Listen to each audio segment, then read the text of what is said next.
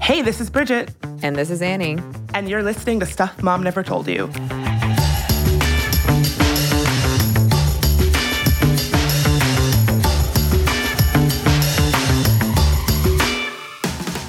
Quick trigger warning today. We are talking about Brett Kavanaugh, uh, nominee for the Supreme Court, which talking about apparently needs a trigger warning. We're talking about allegations against him, uh, attempted rape. So if that's something that is difficult for you to hear about, that is what we're talking about today. Yeah, and we did an episode on Brett Kavanaugh a couple weeks ago, depending on when you're listening to this, and his confirmation hearing. And we said we would update you if there was any new info. And surprise, there's new info. He might be a creep. That's right. Psychology professor Christine Blasey Ford came forward with a very disturbing allegation that happened when they were both teens in Maryland. She alleges that Kavanaugh and a friend, both, quote, stumbling drunk, pushed her into a bedroom, onto a bed where rock music was playing with the volume turned way up. The post description follows. While his friend watched, she said, Kavanaugh pinned her to a bed on her back and groped her over her clothes, grinding his body against hers and clumsily attempting to pull off her one piece bathing suit and the clothing she wore over it. When she tried to scream, she said, he put his hand over her mouth.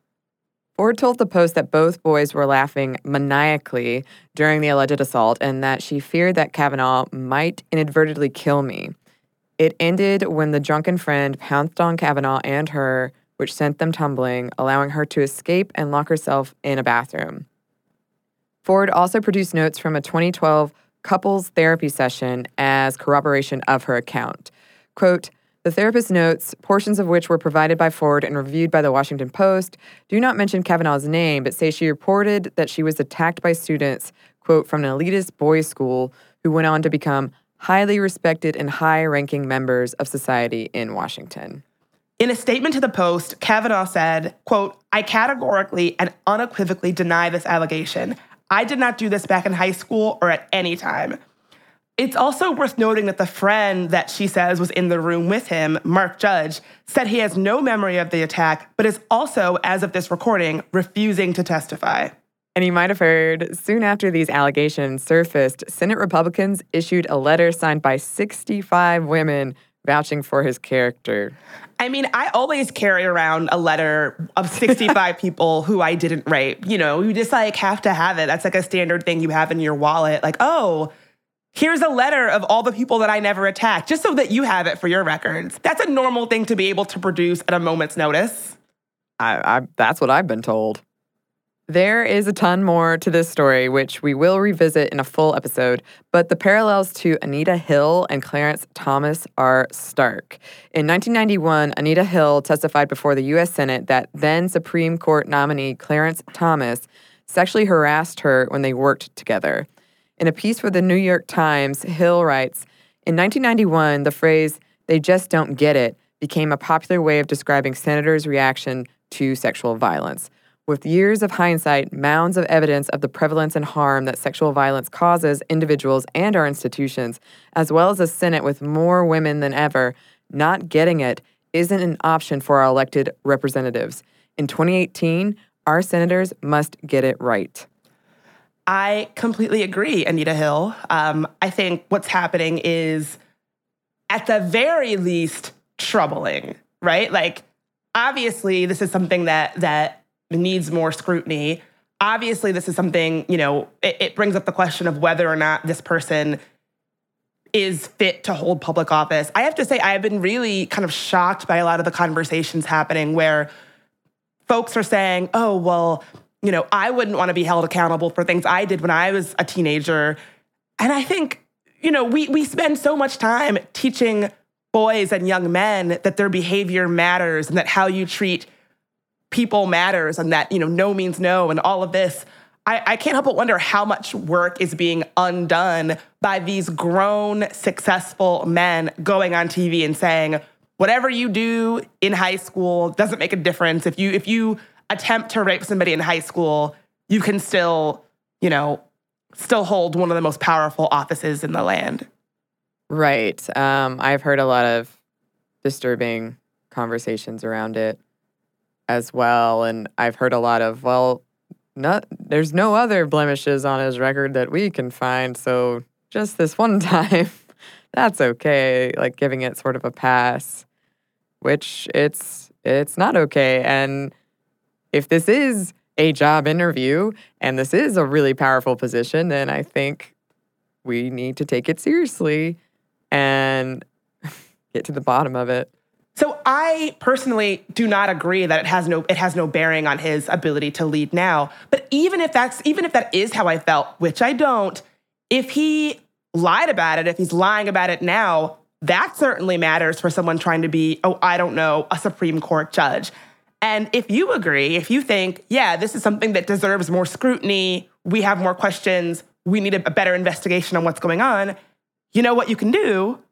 Call your senator. Call your senator. Call your senator. We hammered this home in, in our first Brett Kavanaugh episode, and we're doing it again. You know, this is so important.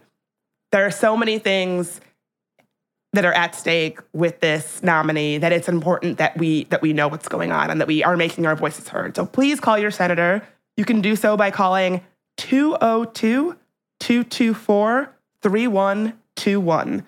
That's 202 224 3121. And you know what? Because I live in Washington, D.C., I don't even have a senator to call. So you're doing me a personal favor by by calling your senator on my behalf, or not on my behalf, but call your senator for those of us who live in DC who can't call their senator. So please do this as a personal favor. And in the meantime, enjoy this classic episode on Anita Hill.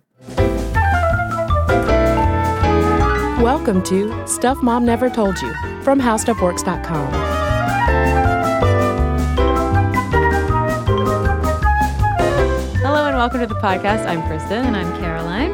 And Caroline, even though we're talking today about something that happened in 1991, it's timely because HBO's Confirmation hits screens April 16th in which Kerry Washington is starring as Anita Hill. That's right. She also produced it. It's an important story to tell. It's an absolutely important story to tell. And uh, some of you may have already seen, as I did, the documentary Anita Speaking Truth to Power, which is all about Anita Hill's testimony uh, regarding sexual harassment by Supreme Court Justice Clarence Thomas during Thomas's confirmation hearings.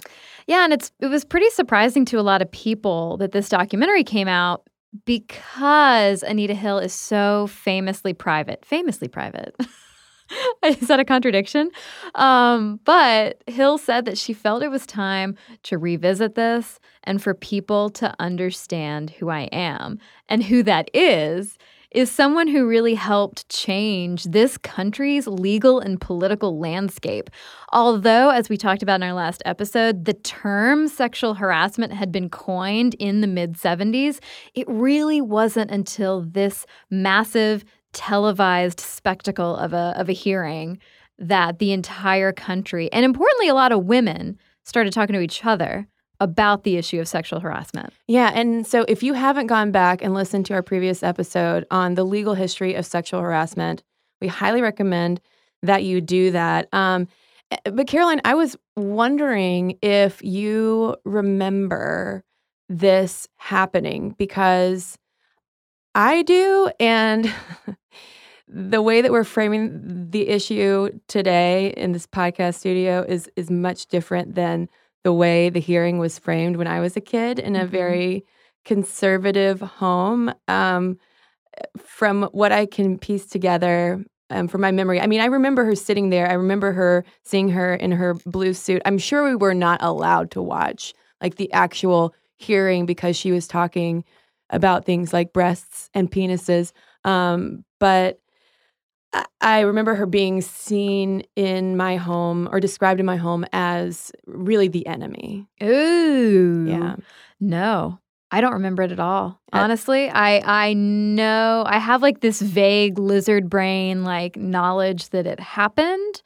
Um but I was not aware of it. If my parents watched anything about it, it was on the nightly news and I just have no recollection. And you were busy watching Murphy Brown. I was super busy watching Murphy Brown and Designing Women and The Cosby Show. Ooh.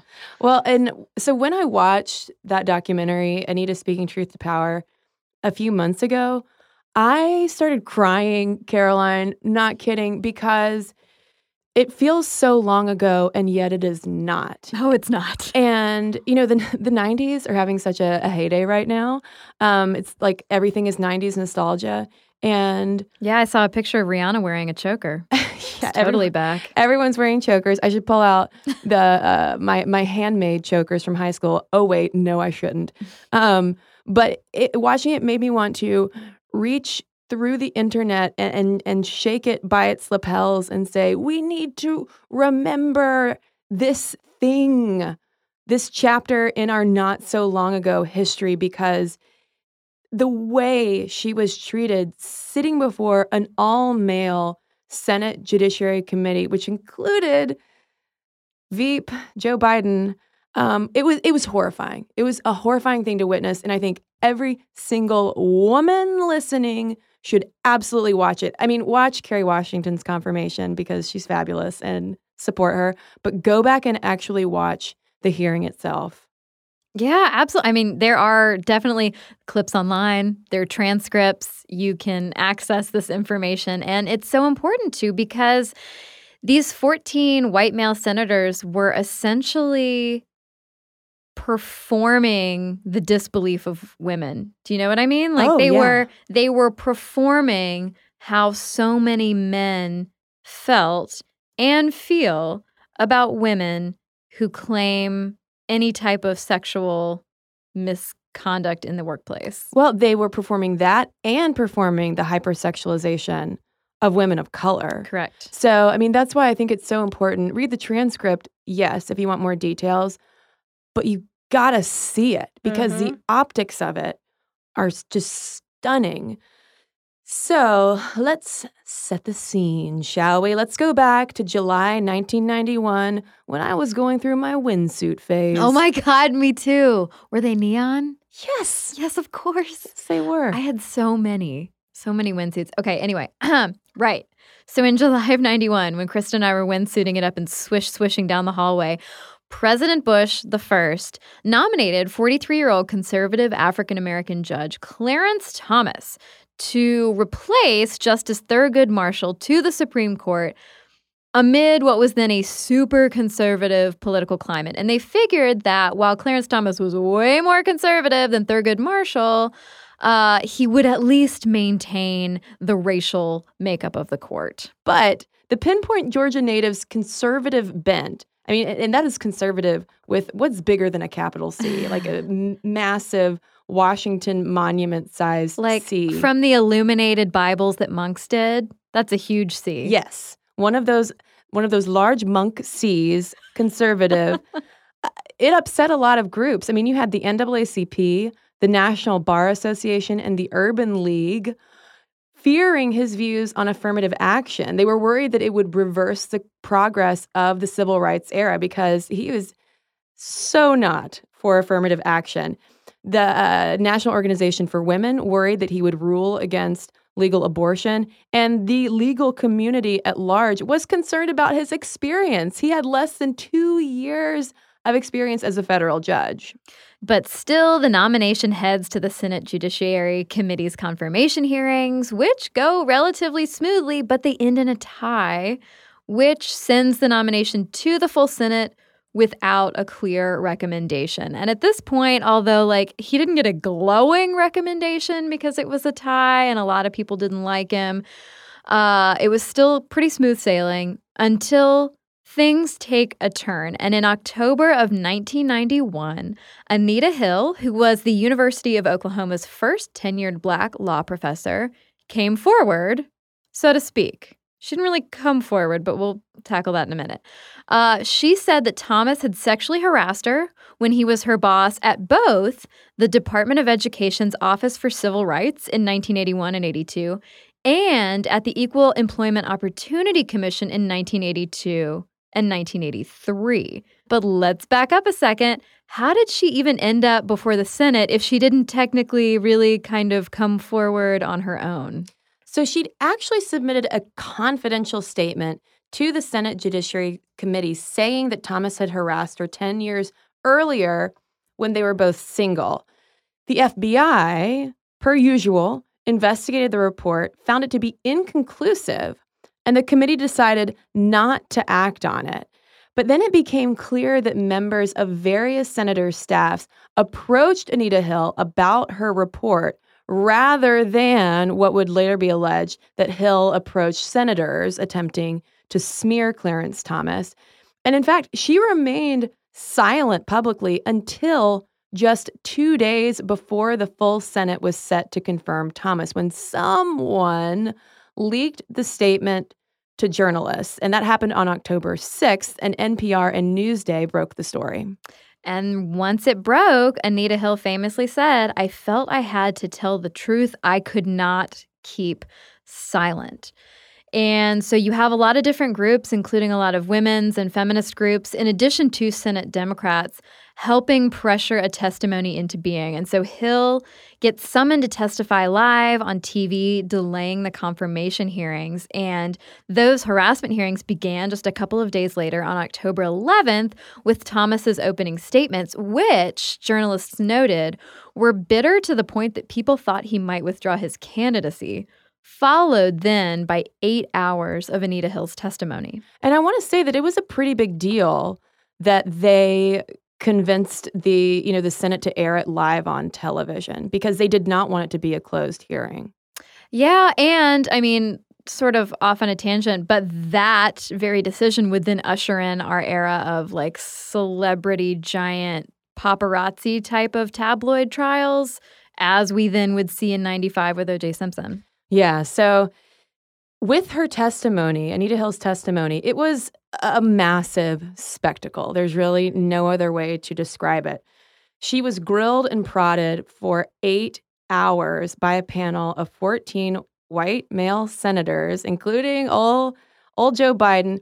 But she never lost her cool, asserting that she's not making a formal sexual harassment claim and that she did not ask to testify. And Time magazine even painted her as cool as a cucumber, prim, delicate, quiet, and serious. And I mean, if anyone saw Cecile Richards, you know, Planned Parenthood testimonies before the Senate and even Hillary Clinton's Benghazi testimonies, I mean, those two things were nothing compared to what Anita Hill sat through. Oh, I know. But it, it is interesting that Time magazine article came out about a year after the hearings, and they were sort of going back and forth trying to I don't know what they were trying to do. They were trying to paint a picture looking back of how the hearings had gone. And they were sort of the only way I can picture it is like a cat with a ball of yarn, like batting back and forth the ideas of like, who's lying? Someone's lying. How could it be her? She was so quiet and prim and serious, but how could it be him? He's a big deal judge. And it's like, oh my God, that's sickening.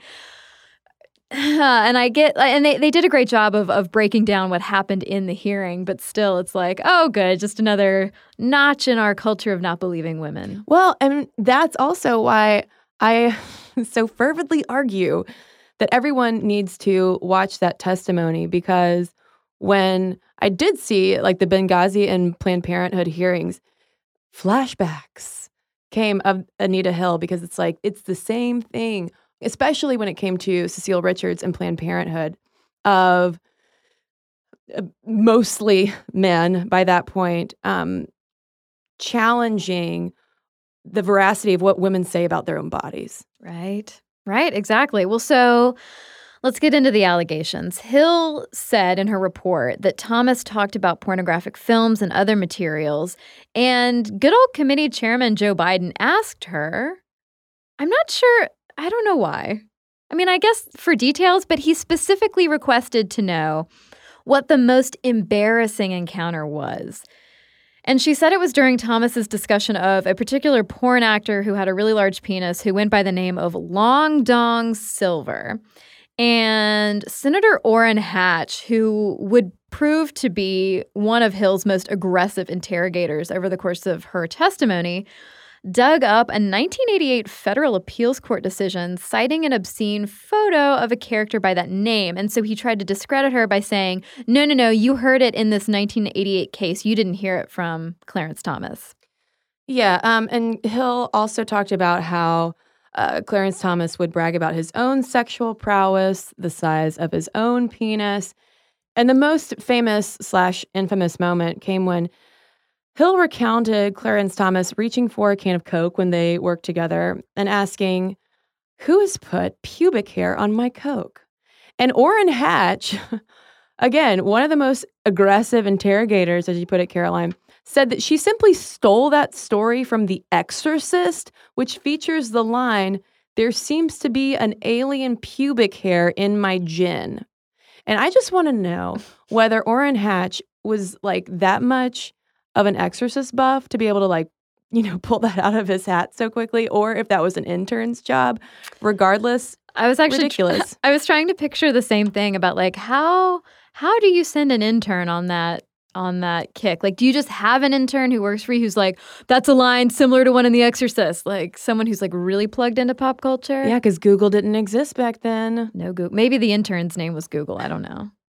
But the last telling straw was her last encounter with Thomas as an EEOC employee. So she says that Thomas had been asking her out. He'd asked her out about 10 times, but she declined, saying that dating a supervisor was inappropriate. And so her last day at the EEOC before taking a position at Oral Roberts University, uh, Anita Hill said that Thomas invited her to a restaurant after work, assuring her that dinner was a professional courtesy only. Sounds all right. It's a way to see me off. I'm leaving for another job.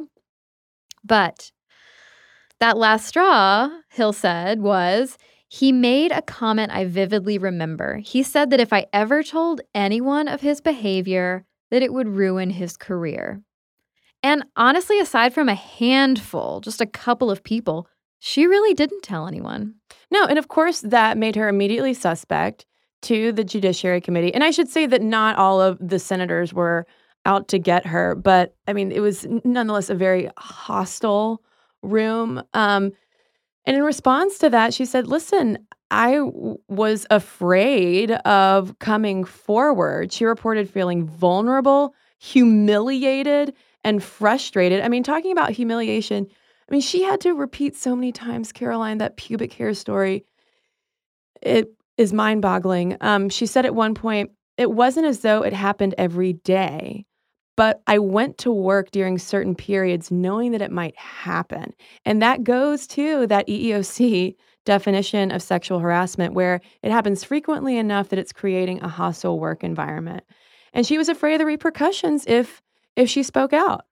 Yeah, she was afraid that she'd be overlooked for work assignments, could lose her job, might not be able to find another political job at all in the uh, Reagan administration if she kept turning her superior down. And this had very real physical consequences. The anxiety that she felt dealing with all of this humiliation and frustration contributed directly to her having to go to the hospital for stomach pains, which is something we talked about in our last episode on sexual harassment that so often victims of trauma and or sexual harassment end up with these very real manifestations of the anxiety and pain they're feeling. And that Time Magazine article that I referenced earlier, after the hearing, uh, they were wondering, like, oh, maybe we should believe her after all, uh, because they wrote, given the detail and consistency of her testimony, it was almost inconceivable that Hill, rather than describing her own experiences, was fabricating the portrait of a sexual harassment victim. Duh. Of course, she wasn't making it up. And as she herself said, I have nothing to gain here. This has been disruptive of my life, and I've taken a number of personal risks. And she even reported being threatened at the time and beyond the testimony. And she went on to say, I have not gained anything except knowing that I came forward and did what I felt that I had an obligation to do. That was to tell the truth. Yeah, I mean, there was absolutely nothing in this for Anita Hill. But what about witnesses? What about other women? Because surely Anita Hill wasn't the only one this happened to. Or if she was, isn't that so suspect? Well, the thing is, other women did come forward, but we never really heard about it. I mean, some came forward to support Hill's claims that she had previously complained to them, you know, in private of sexual harassment at the time of the incidents. And some came forward, though, to complain of their own incidents of harassment. So why don't we know so much about these other women, Caroline? Well, uh, I mean, they were they were stifled by the Judiciary Committee. Uh, one of the most famous examples of this is the journalist Angela Wright, who is a really fascinating character in her own right. Didn't mean to do that. That's also her last name. Uh, but Wright had worked with Thomas at the EEOC as well and shared similar accounts with Senate investigators, like like the ones that Hill had shared. But Joe Biden lifted her subpoena because she wasn't considered credible. So basically, you had Democrats and Republicans who were afraid of Wright testifying because they were worried it would create more chaos. They were worried that it would doom Thomas's nomination. Wright had been fired and or quit from like two other jobs and basically she stood up for herself in those scenarios with not so great bosses but the committee was like oh that just goes to show she's unstable but uh, basically what led angela wright into this situation uh, was the fact that she was horrified that hill was being called hysterical and that senators were saying oh there's no problem it's not like hill was touched so Wright talks to her uh, higher ups at her newspaper, the Charlotte Observer, and says, I want to pin a column. I want to write about this. This is what I was hired to do. I'm going to do it. But she hadn't even published it yet when the Senate committee called and they were like, We're very interested to know what's going to be in your column. And Wright ended up going to DC. She sits in her lawyer's office for three days waiting to be called. And behind the scenes, what was going on is Republicans and Democrats were working together to basically be like, nah, we are not calling her.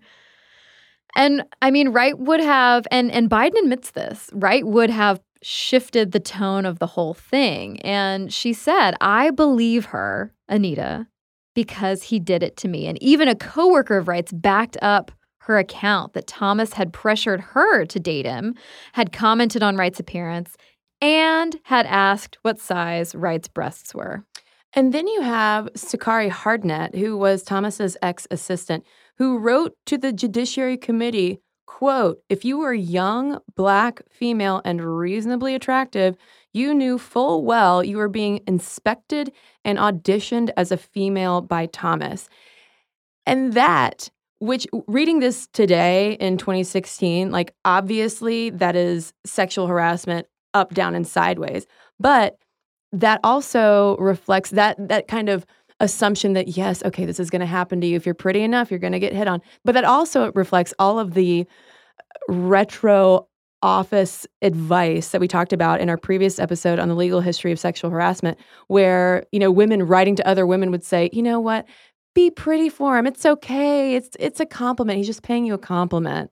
Well, so while you had these women in the wings who had been waiting to support Anita Hill but weren't called, you also had many who were against her. Some reported conflicting stories to weaken her credibility. Uh, Thomas had a much larger number of witnesses at his disposal to benefit his case rather than Anita Hill's. But you also had the fact that the committee ignored evidence uh, regarding Thomas's habitual use of pornography, although the habit was later documented by so many others, including former girlfriend Lillian McEwen. And so Lillian McEwen becomes an important character in this case because Thomas's defenders cited his relationship with her in order to deflect Hill's accusations. How could he be doing this? He's in this long-term relationship with this lovely Lillian woman. And she didn't testify again. because of Biden, he limited female witnesses to those who had a professional relationship only with Thomas, which is a laugh because he sexually harassed them. So it's not all professional. Well, and as McEwen would later describe it, she said he was always actively watching the women he worked with to see if they could be potential partners. So you've got some grooming going on. She called it a hobby of his and saying that he uh, asked one woman her bra size at one point, saying how he was obsessed with porn and would talk about what he had seen in magazines and films if there was something worth noting, which sounds a lot like what Anita Hill was saying. And speaking of exes, though, we should also note that um, one of Anita Hill's ex boyfriends, attorney John Carr, said, Oh, yeah, I mean, I remember her talking to me in confidence about this, but he was so nervous for her when he found out that she was going to have to testify because he knew the climate and he knew what she was up against. Yeah, she was not facing a sympathetic crowd. Oh, and also in retrospect, too, the owner of the porn video rental store that Thomas would frequent because, again, pre Google, pre YouTube, uh, said, Oh, if, if I had known how things would have turned out, I would have testified too. I saw him all the time in there. Hmm. Yeah. Uh, I'm making my disapproving emoji face. Mm. Uh, well, so uh, we've we've heard a lot from Anita Hill. We've heard from Angela Wright. What about what about Thomas? How did he respond? Well, he did not mince words. So Thomas's response to Anita Hill's accusations was uh, none too pleased, to put it incredibly mildly.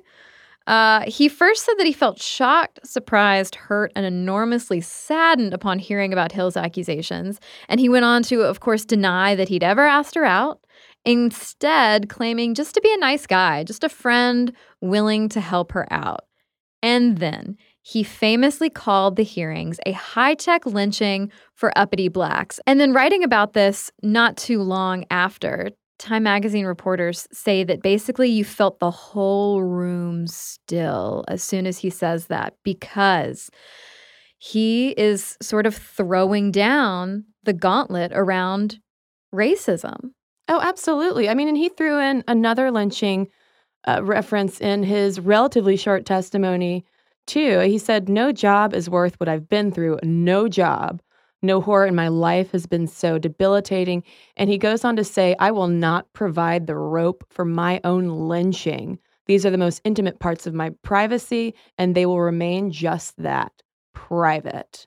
Yeah, I mean, he went on lamenting about the testimony, how it had drawn out his nomination, how it brought so much scrutiny from the press. He said the process was robbing him of something he could never get back, and it needed to stop. Quote, for the benefit of future nominees.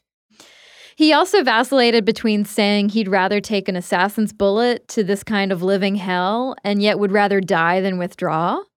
Uh, but really, the point he repeatedly hammered was that this was a racially motivated attack, and on on behalf of Hill, but also that it was that she was some sort of operative on behalf of the Democrats. And he said, I cannot shake off these accusations because they play to the worst stereotypes we have about black men in this country. And if I remember correctly, Caroline, um, in his autobiography, Clarence Thomas, you know, of course, writes about how angry he will always remain about this incident and about Anita Hill.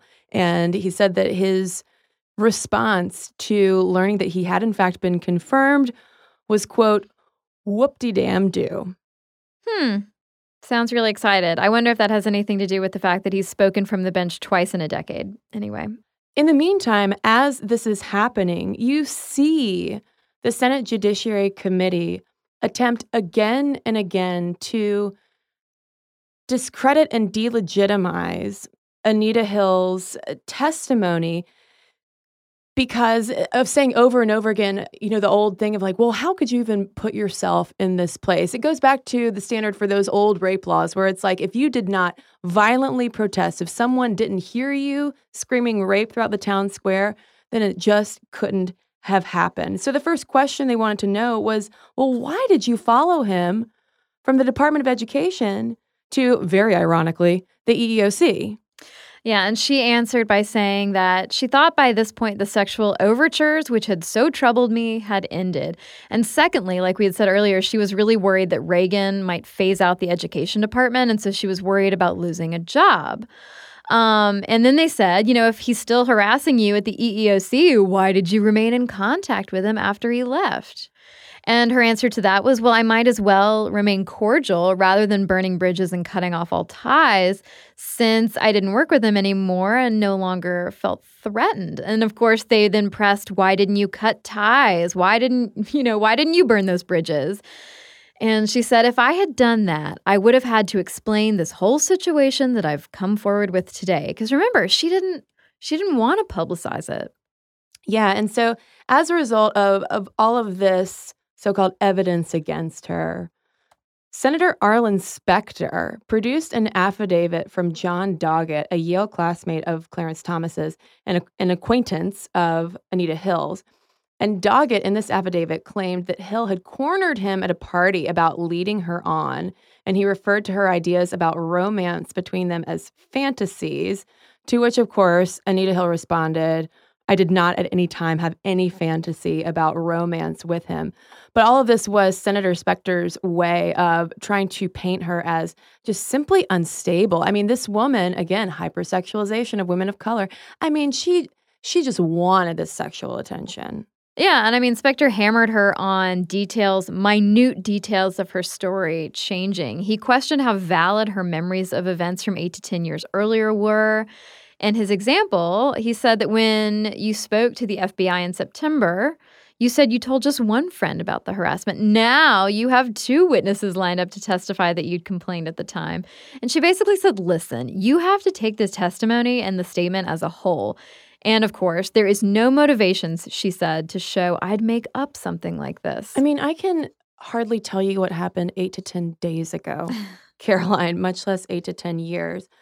Um, but one thing that's really important for us to highlight is the gender and racial aspects of this, of how it ties into the angry black women stereotypes and uh, concerns about coming across that way.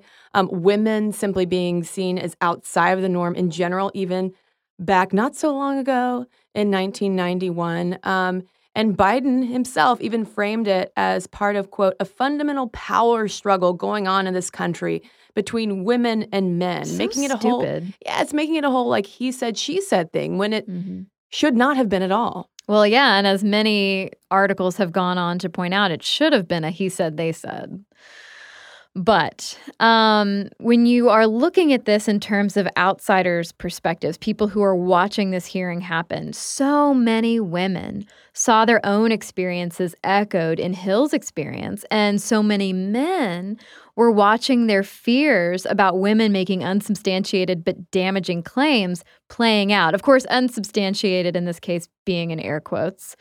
Um, and although Angela Wright, for instance, back then took issue with how black men were being portrayed in the press, she said she was insulted that Thomas was considered the best African American for the job. If they're going to like try to maintain the racial balance of the court, they can at least find a better, more qualified guy, someone who doesn't have this sexually predatory past. Yeah, I mean, and the thing is, like, Thomas was absolutely right about the stereotypes of black men in this country, but he was using that to play against like stereotypes about women and and to discredit her. And but if we put gender aside, the African American community at the time largely stood behind Thomas. I mean, to a lot of people, Anita Hill, a black woman coming forward to testify against a black man, felt like betrayal. Yeah. Yeah, it goes against the idea of solidarity, standing with your community. What Angela Wright said about, you know, I hate how black men are portrayed in the press. I don't want to have another takedown campaign of a black man, but there are better people for this role. And Anita Hill in the 2014 documentary would say, I had a gender and he had a race. And she explained it to Slate's Dahlia Lithwick by saying that you have to keep in mind that in Washington, D.C. in 1991, there was a great deal of entitlement that went along with being male. And they didn't take it into account. And instead, they portrayed him as an African American who could use the lynching metaphor to his advantage. In other words, this is performance. Absolutely. And meanwhile, though, you know, Lithwick asked Hill how it felt to hide her anger because, you know, we have the whole stereotype about the angry black woman, eh, which has been used historically to marginalize women's intelligence and credibility. So she has to mask all of that. Whereas Thomas is able to use his as a way to exert power. And Hill said, quote, I don't use my anger as a strategy. And I think that that's what he was doing. That was a strategy. I don't even know how real it was. Yeah, and then you have, you know, we've mentioned this already. You mentioned it earlier, Kristen, about uh, going back to early rape laws, about women needing to, uh, they have to perform their uh, anger, pain, fear. They've got to run screaming through the town to prove that they were raped. And this gets at the root of what Democratic Arizona Senator Dennis DeConcini said in that 24 documentary when he said that when women are harassed, they ought to get angry and they ought to raise hell. And Anita Hill is like, uh, wh- uh, excuse me, what? She says, people can't tell us how we respond to our own problems. They shouldn't say, because she didn't act the way I would have acted, it must not be true. You're supposed to bang on the table, but, she said, had I done what DeConcini said, then I would have been caricatured in a different way. I mean, absolutely. They were already trying to paint her as hysterical, Mhm. and that only would have played into that as well. But the thing is, even after Thomas was confirmed, the gender discrediting efforts did not stop. And this is where we have to talk about an odious man, an odious writer named David Brock, and a book he wrote soon after the confirmation hearings called The Real Anita Hill. And it was part of a right wing smear campaign that continued after Thomas has, had taken his seat at the bench to portray Hill as a man hater, a crusading leftist, and a feminist zealot, along with being a spurned woman bent on revenge. So the things that they would highlight were how this woman's never been married. She doesn't have kids. She's ambitious in her career. What is her deal? She must be unhinged, not to mention she is a woman of color. What is she doing in here? She just got into this position thanks to affirmative action, and now she's, you know, in cahoots with feminist lawyer Catharine MacKinnon to unleash some kind of feminist campaign on this country, and we're not going to stand for it. This feminist campaign to make men act like human beings. Ah, unthinkable. Oh, and we have to mention the most famous slash infamous. I feel like this whole thing is famous slash infamous. This phrase that Brock used and then was repeated in it, it feels like every single review and even retrospective on the book The Real Anita Hill, in which he described her as quote, a little bit nutty and a little bit slutty. Yeah, I mean, it really, his book really served to frame the discourse for years, years and years, until he came out and apologized and said he had twisted the truth at the behest of Republican politicians. I mean, but the damage was already done. I mean, the, the, the wildest thing to me about all of this is how when that book came out, reviewer after reviewer considered it almost like a masterpiece of journalism. Um, Deirdre English wrote a pretty in depth analysis uh, of the book and the reviews that it had gotten in the nation in 1993 and she said the only the only reviewer and commentator on it was op-ed columnist uh, for the times anna quindlen who raised a red flag saying like uh we there's some underlying bias that's pretty evident in brock's whole argument and it seems like he's distorting some assumptions but even she said that he had unearthed some compelling contradictions. But listen to this, Caroline. This will this will get your blood boiling if it isn't already. In response to this book, over in Newsweek, George Will wrote that Anita Hill was not a victim of sexual harassment, but of quote, the system of racial preferences that put her on a track too uh, fast what? for her abilities and made her fluent in the rhetoric of victimization. Oh, what? But you know what?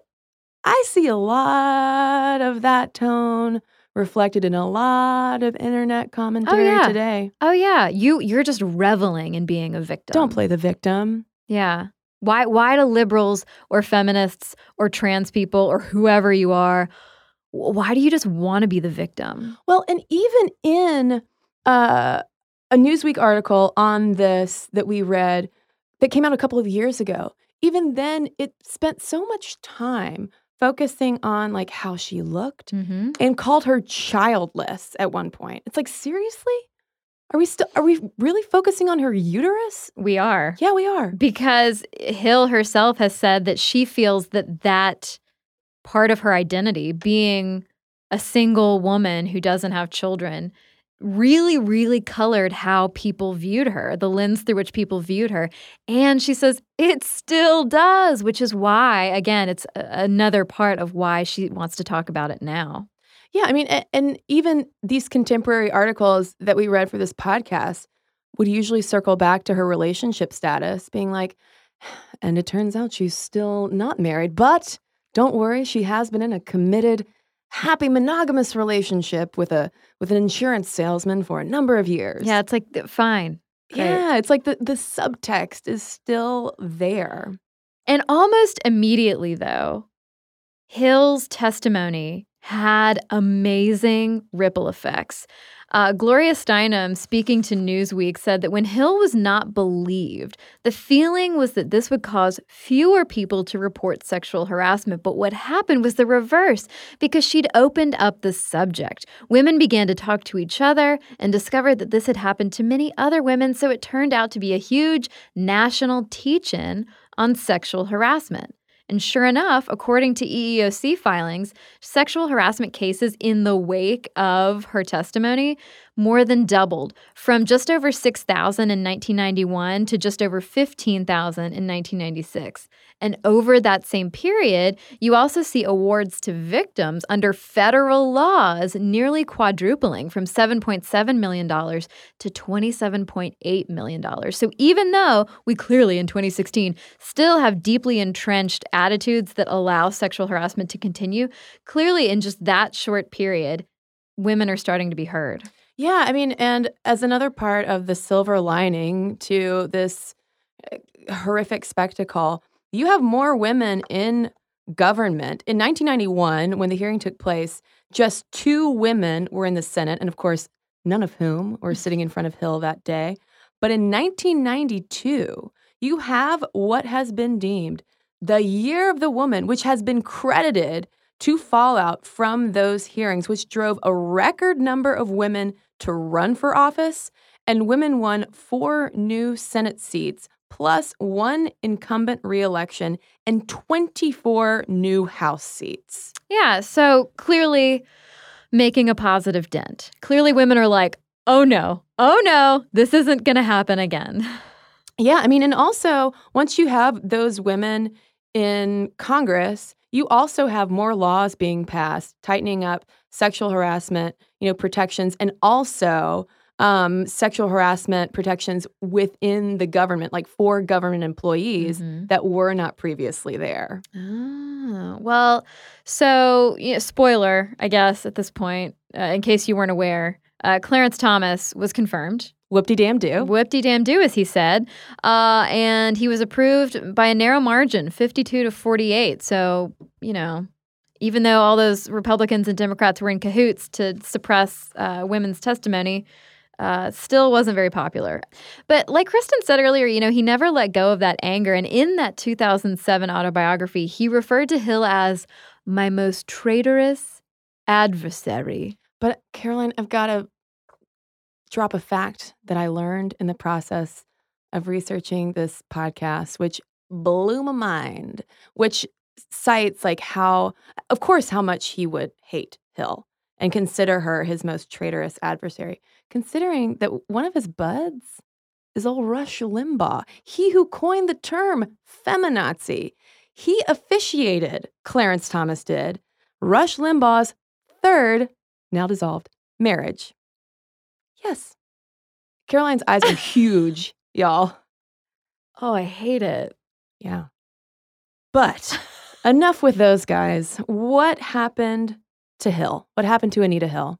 Well, she had grand plans to just go back to her previously quiet and private life at the University of Oklahoma teaching commercial law.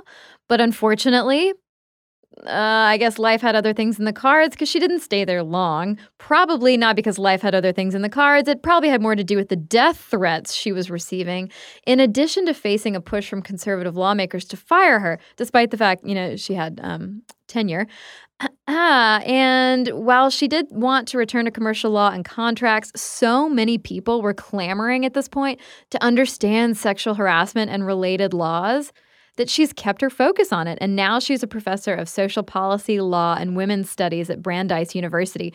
And she says that women still come up to her with like tears in their eyes, treating her like a celebrity. I mean, which I mean, she is to a to a certain degree, but just saying, thank you for what you did. Oh, I mean, such a heroine. Mm-hmm. Absolutely. Um, and Gloria Steinem has said that some senators since then have, you know, kind of come back and approached feminist leaders asking, like, what can they do to kind of rectify that wrong that was committed? And Steinem just has suggested apologize, just apologize for it, but they've not. No, they haven't. And in a really weird twist, and this kicks off the 2014 documentary.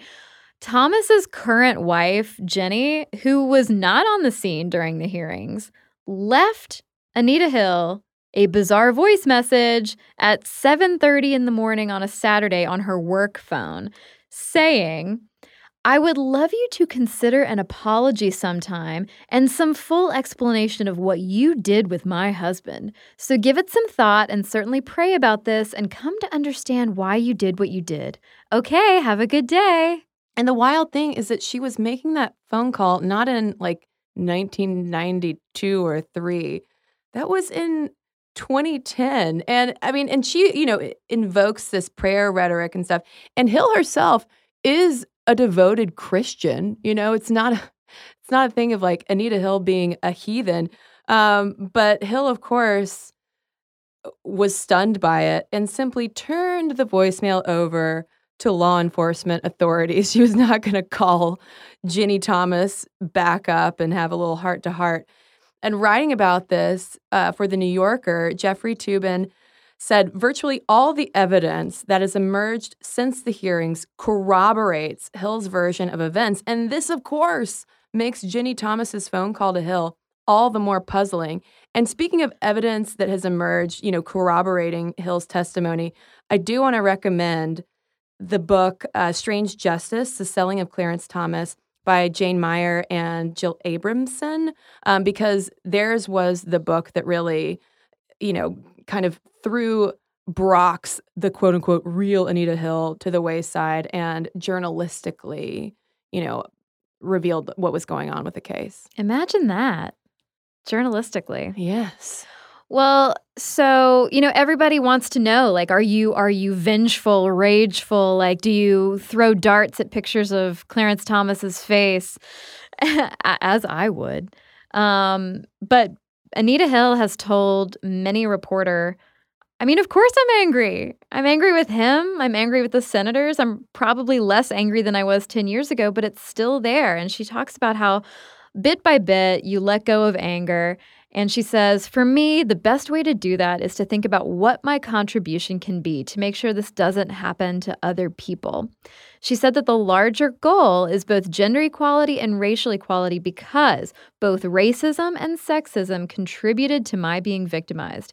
But I don't want to walk around being angry all the time. It's not constructive. And so, not only did she speak truth to power, she has been walking her talk. She is doing exactly that. And what she really wanted to accomplish with that most recent documentary was for young women to know that history and also to know that she's okay. I mean, her parents, who were so old at the time, they sat there watching this whole thing go down. She was, you know, one of, was it, it was more than a dozen children who like grew up in poverty. I mean, she worked mm-hmm. her way into, you know, that tenured professorship. Um, so she also wants to shed light on the fact, though, that like we have emphasized so many times, this is not an issue that was just frozen in time in 1991. Mm-hmm. Yeah, that we still have so much to accomplish. And she said that she basically looks at it from the perspective of, you know, it took a lot of brave women for us to get where we are, uh, but we have not fixed the problem. All we've done is acknowledge it. Well, Caroline, I do feel good that we have, you know, answered Anita Hill's call to spread this history to young women and to all of the people listening to this podcast um, because it's something that we all need to know about. Absolutely. And listeners, now we want to hear from you. What are your thoughts about it? I mean, does this experience resonate with things that you've experienced before? Momstuff at howstuffworks.com is our email address. You can also tweet us at Momstuff Podcast or message us on Facebook. And we got a couple of messages to share with you right now. Well, I have one here from Michelle. She says, I just wanted to send through an email thanking you for your recent podcast interviewing Emilie Aries from Bossed Up. The first five minutes of the podcast put a name to the roller coaster of emotions that I've been feeling for the last 12 months. Three years ago, I packed up, left my family and friends, and moved to the opposite side of the country for what on paper was a great job. I've always prided myself on being upbeat, enthusiastic, and passionate about my work. However, by the time I reached the end of last year, I was a mess of exhaustion, anxiety, and cynicism. I started obsessing over the simplest tasks at work, lost all motivation, and spent countless nights awake obsessing over the smallest details from the day. I had stopped exercising and socializing and was feeling isolated. I knew that my job was the source of these feelings, but felt caught in a cycle that I couldn't get out of. At the beginning of this year, I realized that something had to give and I started considering a career change, but never felt quite brave enough to take the next step. The same day that I listened to your podcast, I finally worked up the courage to submit an application for that job I've always wanted. While it may amount to nothing, thanks to your podcast, the next step doesn't seem quite as big as it once did. Well, thanks, Michelle, and good luck. I've got a letter here from Alicia about our sexist emoji episode, which, by the way, Y'all, we've been getting so much great feedback on that and so many great favorite emojis. She writes A year and a half ago, I was painting a paint by number type mural on my bedroom wall and needed something to listen to while I worked. I was late to the podcast scene, so I asked around for recommendations, and my mom recommended your podcast, and I've been working on listening to every episode since then. High five, rad mom. When I listened to your sexist emojis episode, it reminded me of a night this past December. My sister and I were home for the holidays, and one evening we were sitting with my mom on her bed looking at all the new emojis from the recent update. We joked that there needed to be a female version of the eggplant emoji, and we spent the next 15 minutes scrolling through the list looking for an acceptable vulva representation. Again, cool mom alert. Um, anyway, our top two favorites are the taco and the side by side pieces of sushi slash sashimi. To be honest, I'm still a little fuzzy on exactly when the eggplant emoji should be used, but I've been known to send my husband the sashimi to indicate that I'm interested in some hanky panky. Oh my gosh, Alicia, thank you so much, and thank you for introducing me to my new favorite emoji. and listeners, you can send your letters to momstuff at howstuffworks.com and for links to all of our social media, as well as all of our blogs, videos, and podcasts with our sources, so you can learn more about the incredible Anita Hill, head on over to stuffmomnevertoldyou.com. For more on this and thousands of other topics, visit howstuffworks.com.